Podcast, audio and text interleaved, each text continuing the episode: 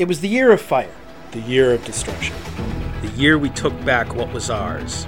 It was the year of rebirth. The year of great sadness. The year of pain. And the year of joy. It was a new age. It was the end of history.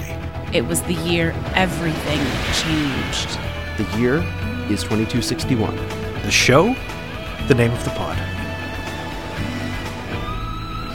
Episode 79, Lines of Communication, in which Marcus and Steven attempt to bring the Martian resistance onto their side, and Delenn encounters the heirs of the Shadows.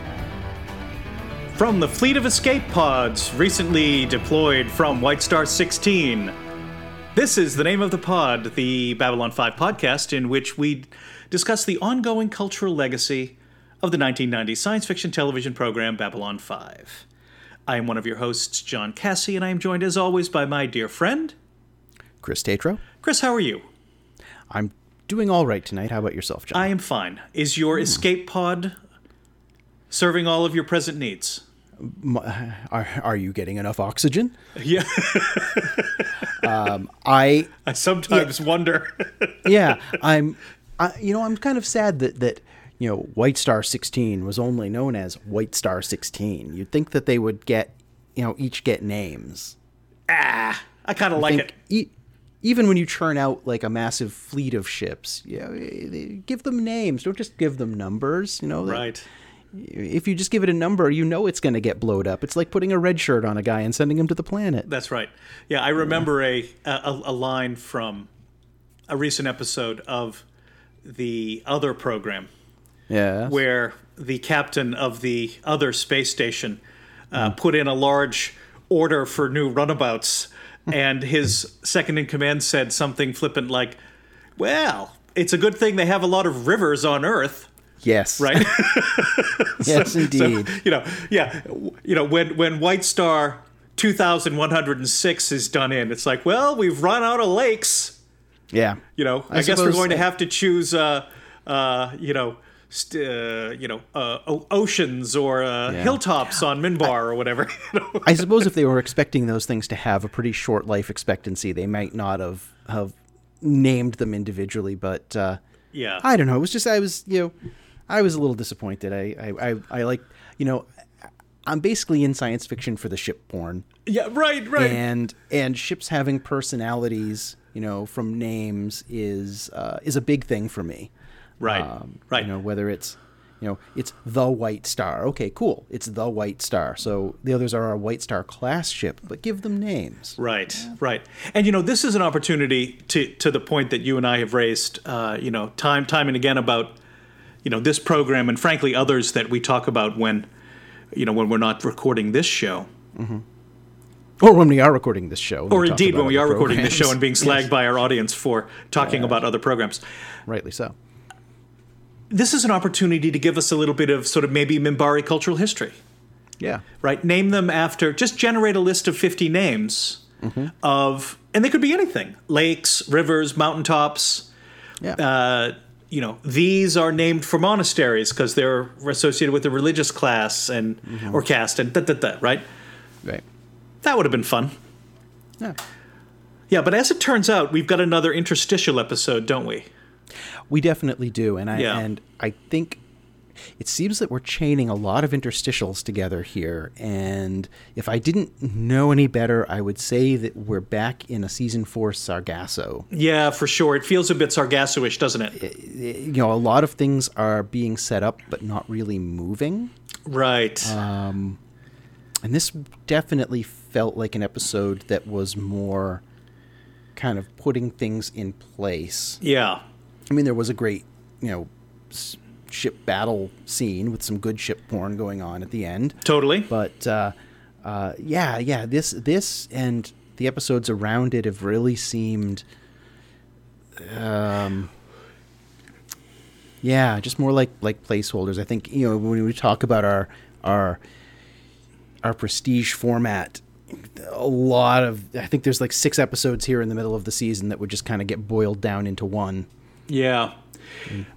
My school put on a film festival last week, and one of our students, an animator, did a really interesting, he's doing, I should say, a really interesting piece of storytelling set on the moon. An astronaut lands, he's trying to get rescued. Mm-hmm. While he's being rescued, the automatic bot that is running the mining processing center or whatever, which is meant to look like a little dog, forms an emotional attachment to the astronaut, right? Okay. Totally interesting, okay? Mm-hmm. But as we were watching it, work in progress, so it's not, he hasn't made all of his final cuts. One of my colleagues leans over to me and he says, I'm really picking up a real 1970s pacing, which is to say, it was a bit like watching the Tarkovsky film Solaris. Why make two cuts every minute when you could just leave the camera on a very long shot for 2 or 3 minutes at a time, right? Yes. No one will be seated during the 25-minute fly around of the right. Enterprise. That's yeah. Oh, precisely, mm-hmm. right? And so I was thinking about these episodes that we have been wondering where we're going mm-hmm. as very reflective of a 1990s, 1980s television pacing. Yeah. Go back and watch early episodes of The X-Files, like season 1, right. Super languid. Mm-hmm. Okay? Watch early Star Trek The Next Generation. Deliberately paced, very slow. Within the episode, now, of course, these are all Civilization of the Week, Monster of the Week. So they're not trying to tell that sort of extended narrative. And JMS is trying in B5, which is one of the reasons why we dig the show in the first place, to do that. But he hasn't practiced the craft of it yet. This is the first go. Yeah, he's learning as he goes along. Right, and his previous work has led him to this point, mm-hmm. but I don't think he quite knows how to do it yet. So we end up with these periods in episode to episode to episode where it feels like, and I think calling it the Sargasso Sea is actually probably right, because what are we doing? We're just kind of wandering sort of in a very slow-paced kind of way, mm-hmm. trying to find our way back to whatever the main narrative that he cares about is. Yeah. Right? Yeah. And there are plenty of pieces in this and in the prior episodes that are essential mm-hmm. to the larger story that's coming up, the mm-hmm. introduction of the Drakh, the troubles on Minbar. These are all things that we need to have set, but as you say, he's at the front of the train, laying the tracks as he's going. Right. It's uncharted country. No one's done this kind of thing before. Right. And especially with a set out 5-year timeline, right. 5 years of story to fill. The pacing's going to be a little bit off. He doesn't have the luxury that, say, Galactica or Lost had of looking back at how Babylon 5 did this and learning from it. Right. And JMS doesn't have the experience of having written Babylon 5 mm-hmm. that then informs Jeremiah mm-hmm. and informs particularly Sense8. Right. There is hardly a minute of Sense8 that doesn't feel planned, deliberate, and necessary. Oh, yes. And I think you only get to that masterpiece through this one, which, taken as a whole, is a masterwork, but which does have some gaps and problems. Without Agreed. Us needing to go back to season 1 and our slagging of many of those episodes, which seemed like they weren't really going where we would have expected them to go. Mm-hmm. And yet here, we've got pieces that we need established. And so they're established. We need Mars Colony on side. Or we need Mars Colony's resistance on side. Yep. So we have them on side. And we need to know that Minbar, by virtue of everything that's been happening, is experiencing its greatest period of social decoupling and decohesion since Valen. Mm-hmm. And in a society right. that conservative and that rigid, how can that not be gravely problematic to what's coming next? Right. There's such upheaval to their fundamental foundations. That's right, yeah. The Vorlons, who they've always kind of seen as their, Patreon, species. Patreon race in the galaxy. Yes. They're kind of like the kid sidekick to the they turn out to be just massive jerks. Yeah, right.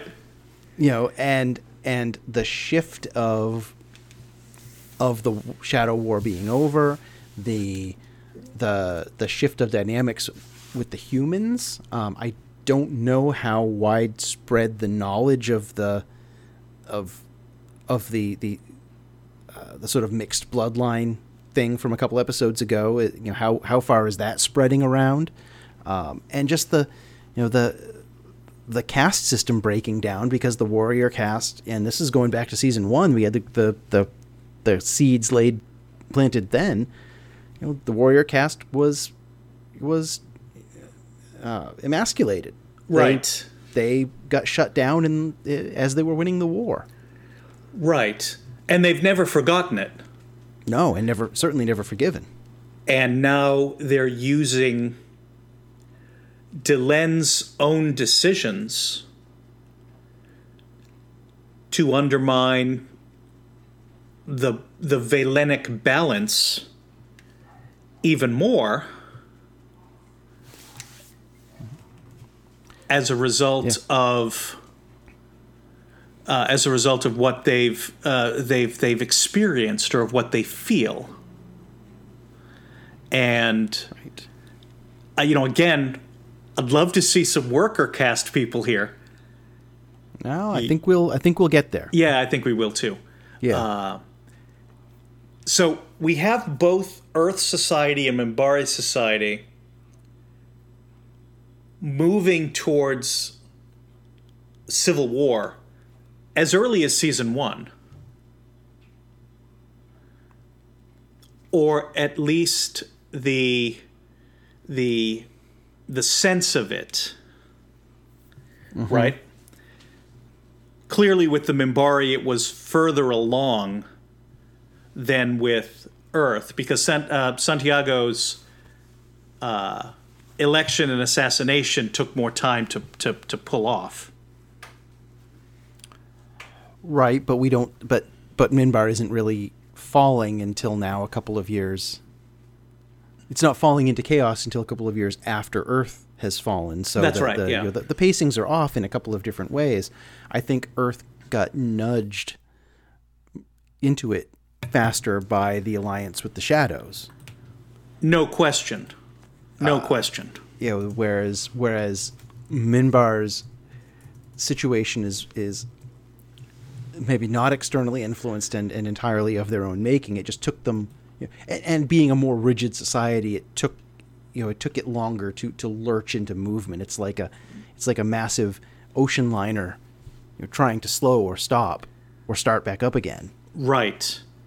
More formalist, rigid societies take longer to come apart, and when they do, the nature of that coming apart is usually far more destabilizing than in a different kind of society. Mm. Because they don't have the central tenet of flexibility needed to rebuild or recoup from something like a military coup of Clark's or of something that really just destabilizes the fundamentals of the system. You know, okay, well, Earth, as at least a nominative democracy, goes through cycles of new administrations frequently enough. Correct.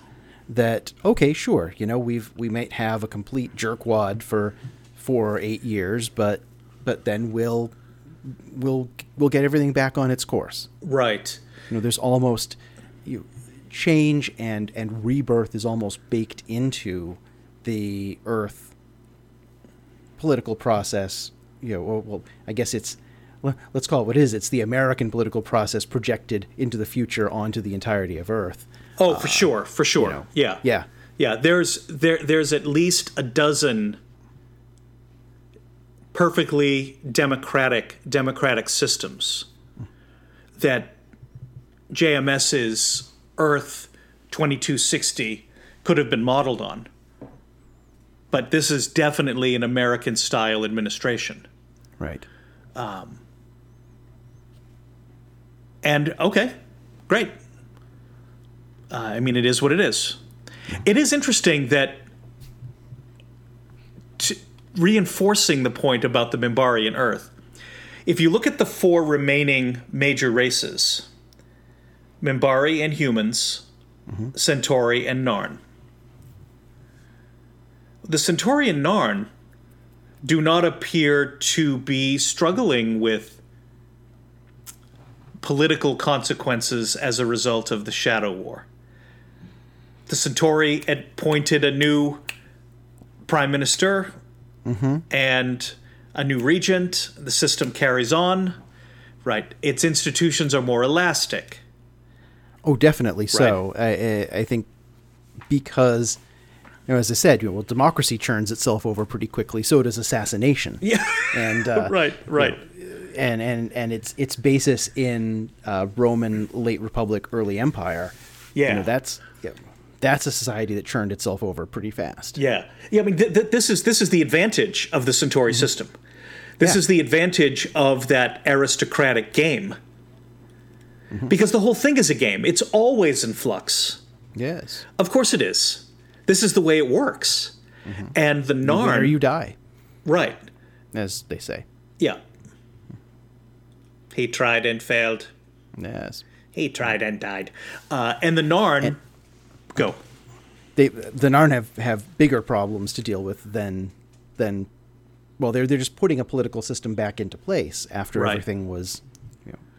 mass driven into the ground. Right. And although we haven't been shown whether it's going well or not,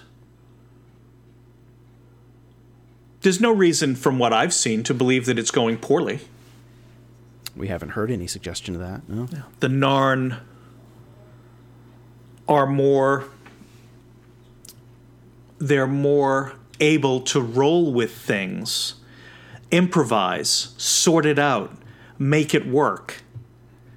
Like most people who have been historically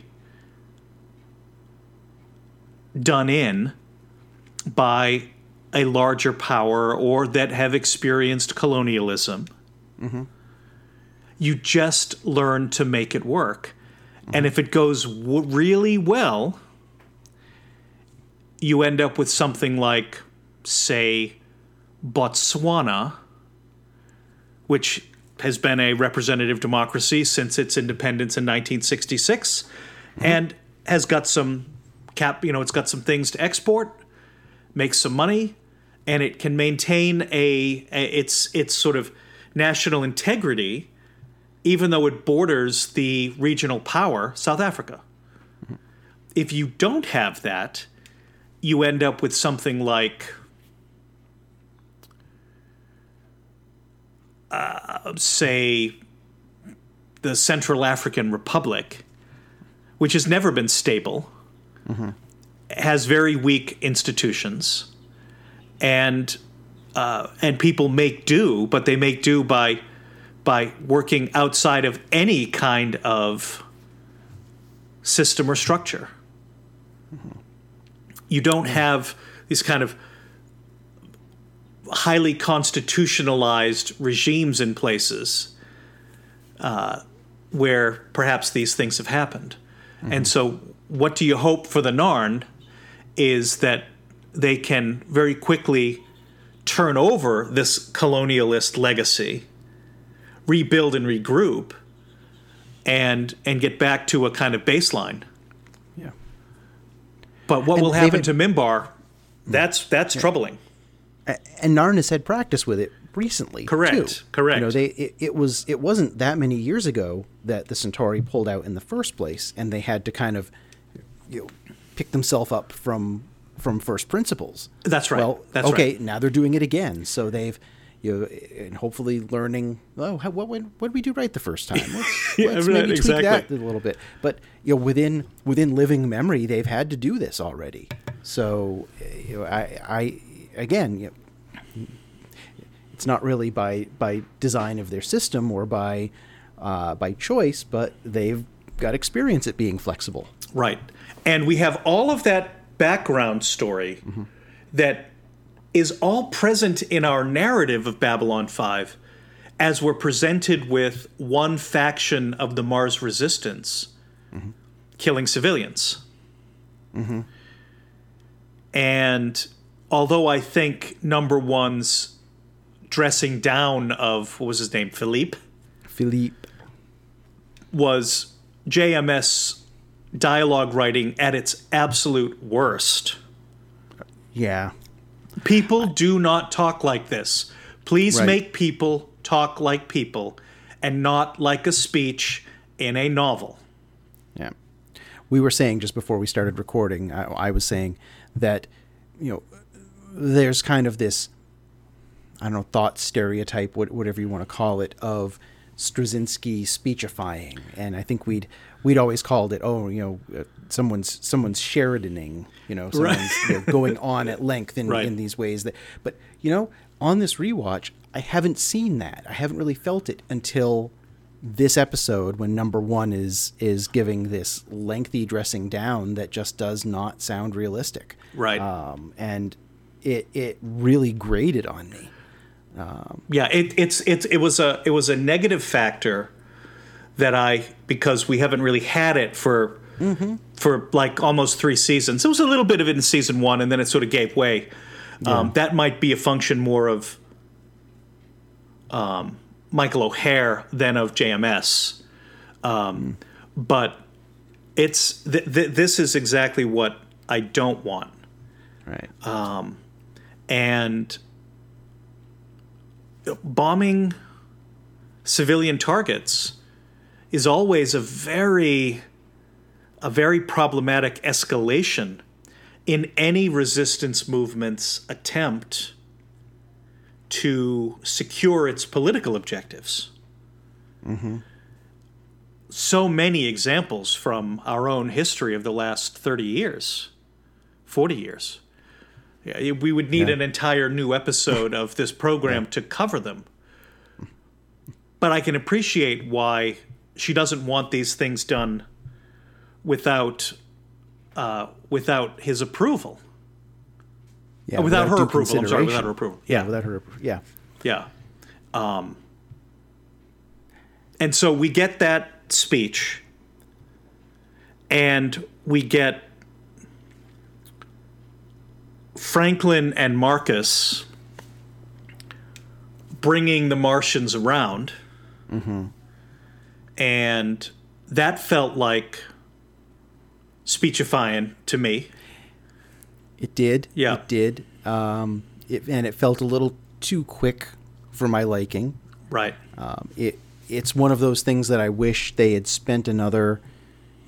keep it as the B plot, but make it run for 3 or 4 episodes of bringing the Martians over and building the trust. Mm-hmm, mm-hmm.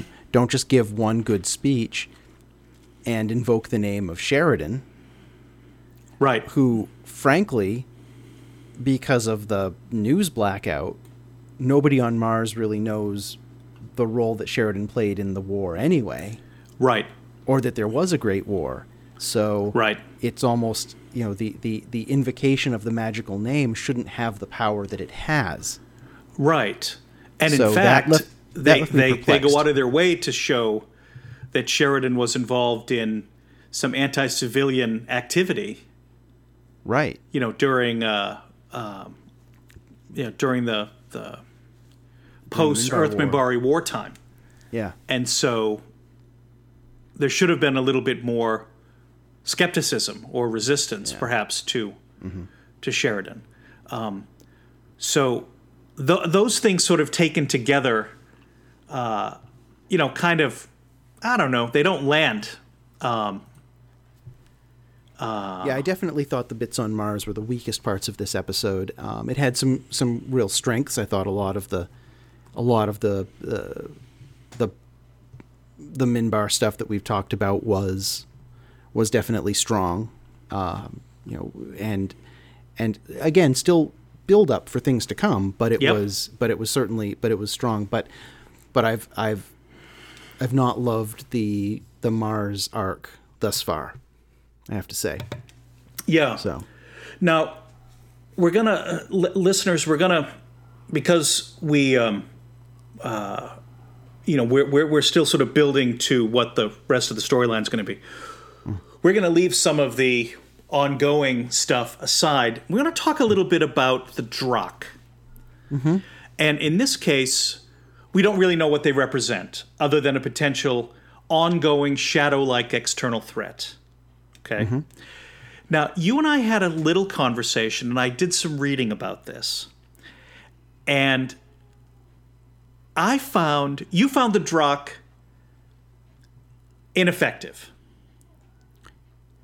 Not ineffective, but visually ineffective. Okay. You know, we read on the Lurker's Guide that the reason why the Drakh were given that shimmering, out-of-phase kind of vibe was because the practical effects guys looked at the model, looked at the makeup, and said, this just doesn't look good enough. And so we're going to tinker with it. Now, I don't quite know what they were going for. It had a sort of almost out of phase with time or dimensionally out of phase look to it. Right. And I didn't mind that. I liked that. Right. It was the kind of wild dance motion that the actor was doing. Yes, that was more off-putting for me. And I, you know, honestly, with the distortion, I couldn't see the features of the costuming, the prosthetics, whatever, as well. But I think if the person had just sort of stood still but had that kind of out of sync shimmering, that would have been more effective for me. Right now. So it was more of a performance thing than a visual thing for me. Yeah, that put me off. Yeah, I found the look of the base creature clearly like a miss in terms of the prosthetic design and what have you. But when they gave it that shimmering effect, I don't know why, but I found it utterly chilling. Mm-hmm. That creature freaked me out. And I do have no idea why. Yeah. I thought the movement was really weird. But I couldn't help but process it as a kind of uncanniness.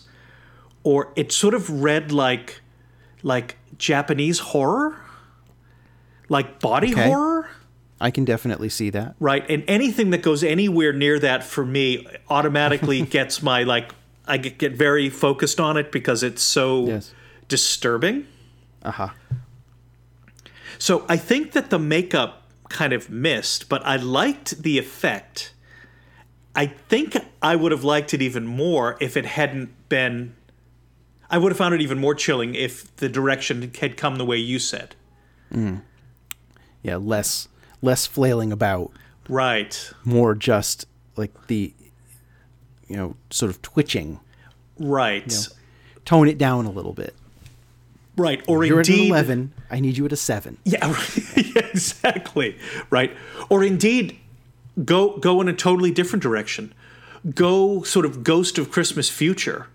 Make it look like you're levitating. Mm-hmm. That would have been creepy as well. Because, you know, the shadows were all sort of like insectoid. Ticka, ticka, ticka, ticka, ticka, ticka, right? Right. Which, you know, go in a different direction. And that might have been neat. But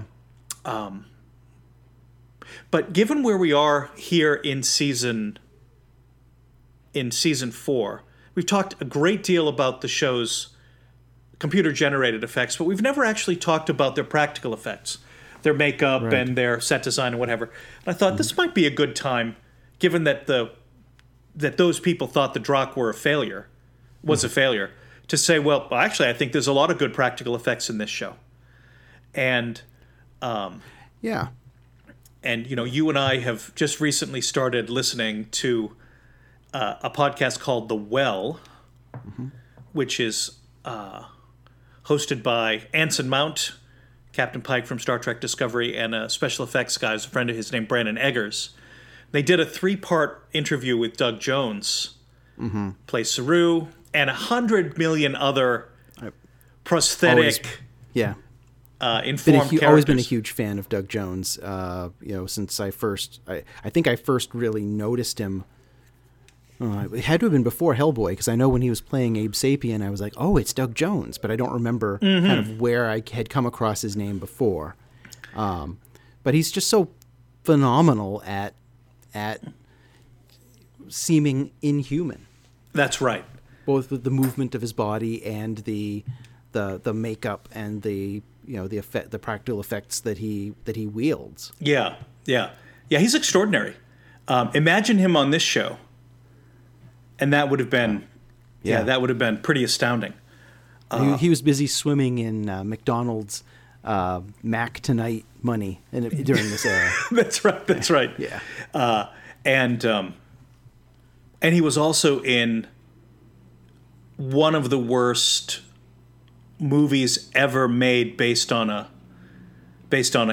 superheroic or comic book property, which is to say, Tank Girl. Mm. I love Lori Petty. I like Ice-T. I like Malcolm McDowell. Yeah. God bless America. What a terrible movie. But when you put them all in a blender. What you get is chum. Yes. So what are the sort of practical effects in B5 that you think, all right, that's good stuff? Well, I was thinking about it a lot today, and it really does come down to character effects. Sure. Mostly the aliens, the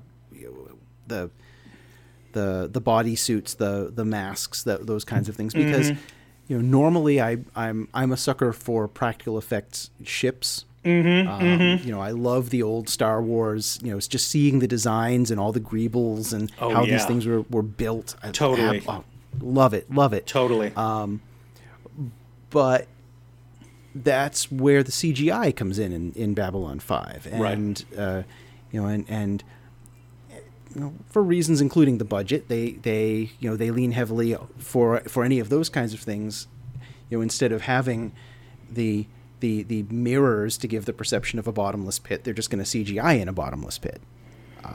So really, at the end of the day, it comes down to the aliens, is where you're going to find the practical effects in this show. Completely. Right. Yeah. You don't have the Cygnus from Black Hole. You don't have the great asteroid-based space station of Jason of Star Command. These great 70s practical effects people.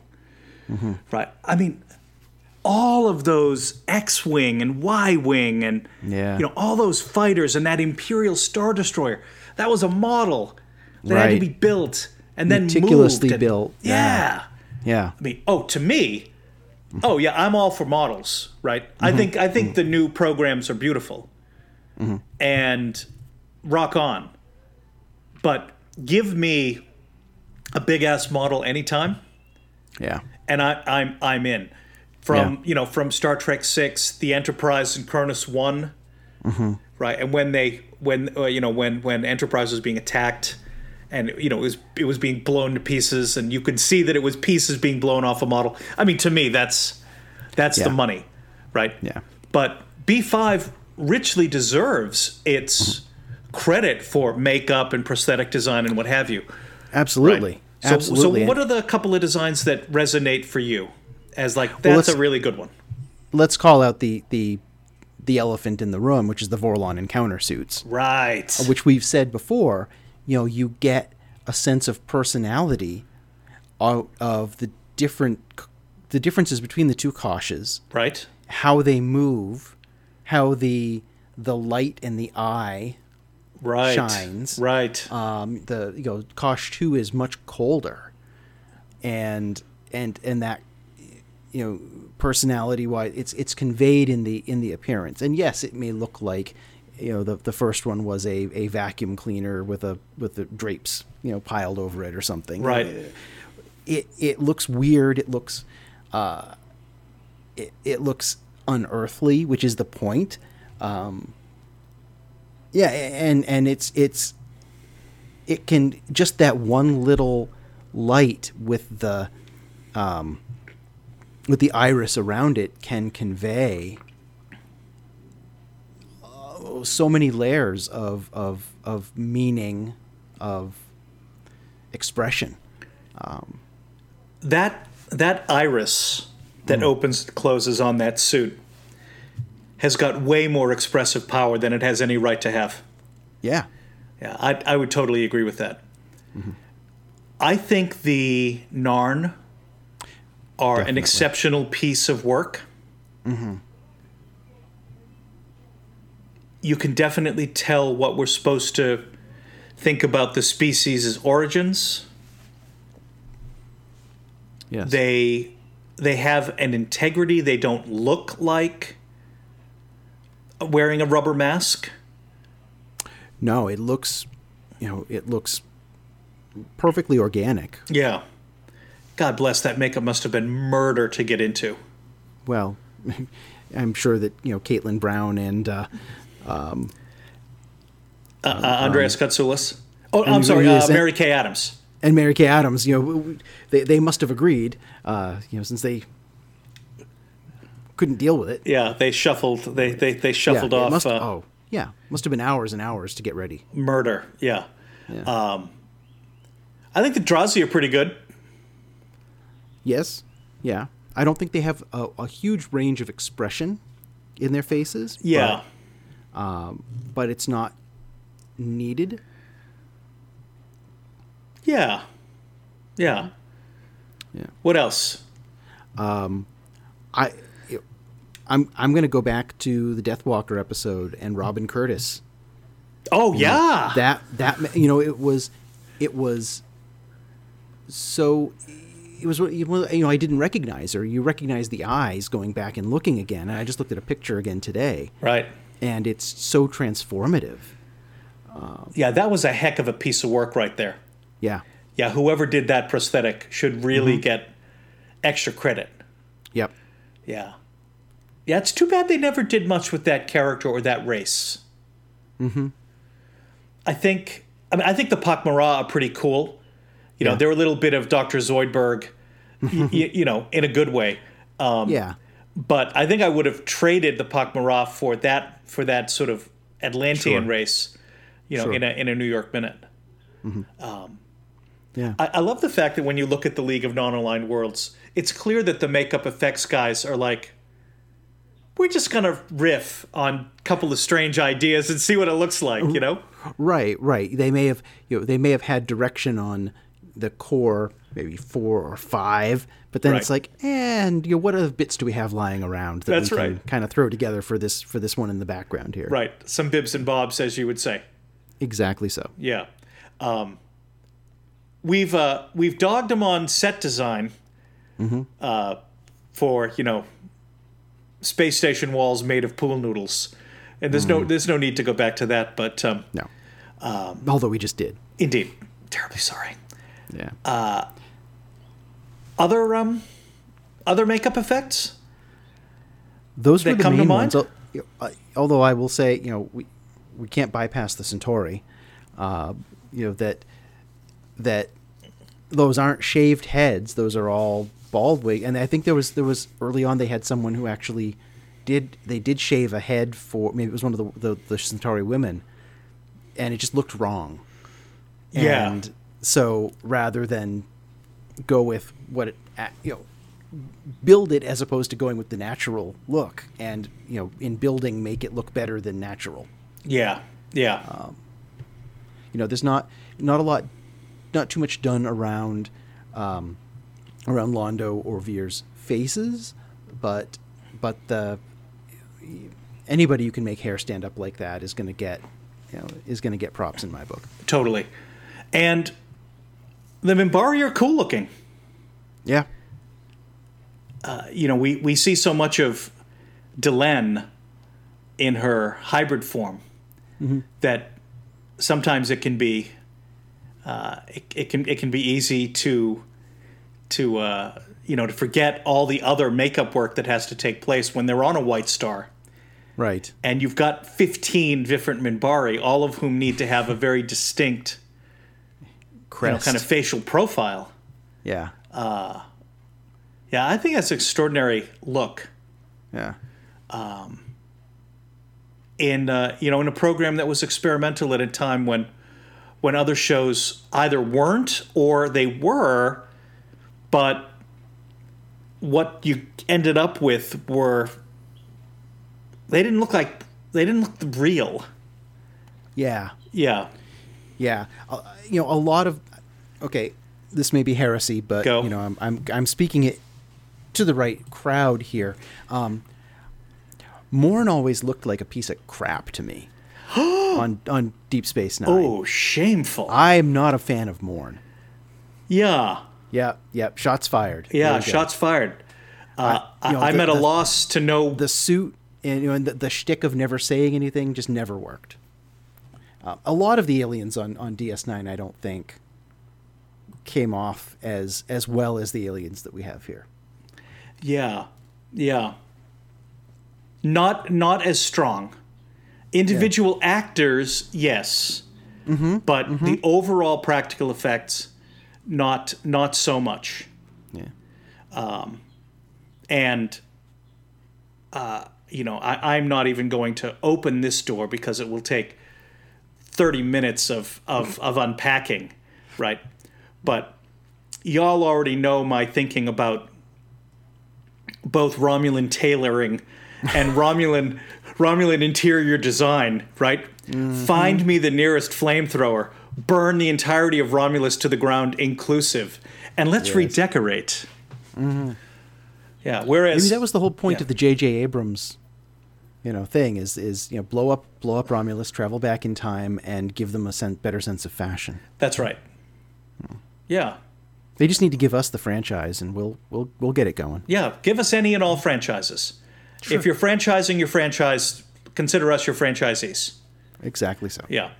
On that note, friends, thanks for listening. Share your feedback. What practical effects do you think in Babylon 5 really stand out for you, or indeed on other, you know, on other programs? You know, they look at the Stargates and the Lexes and those Starsgate. Kinds of programs. I'm sorry, Chris?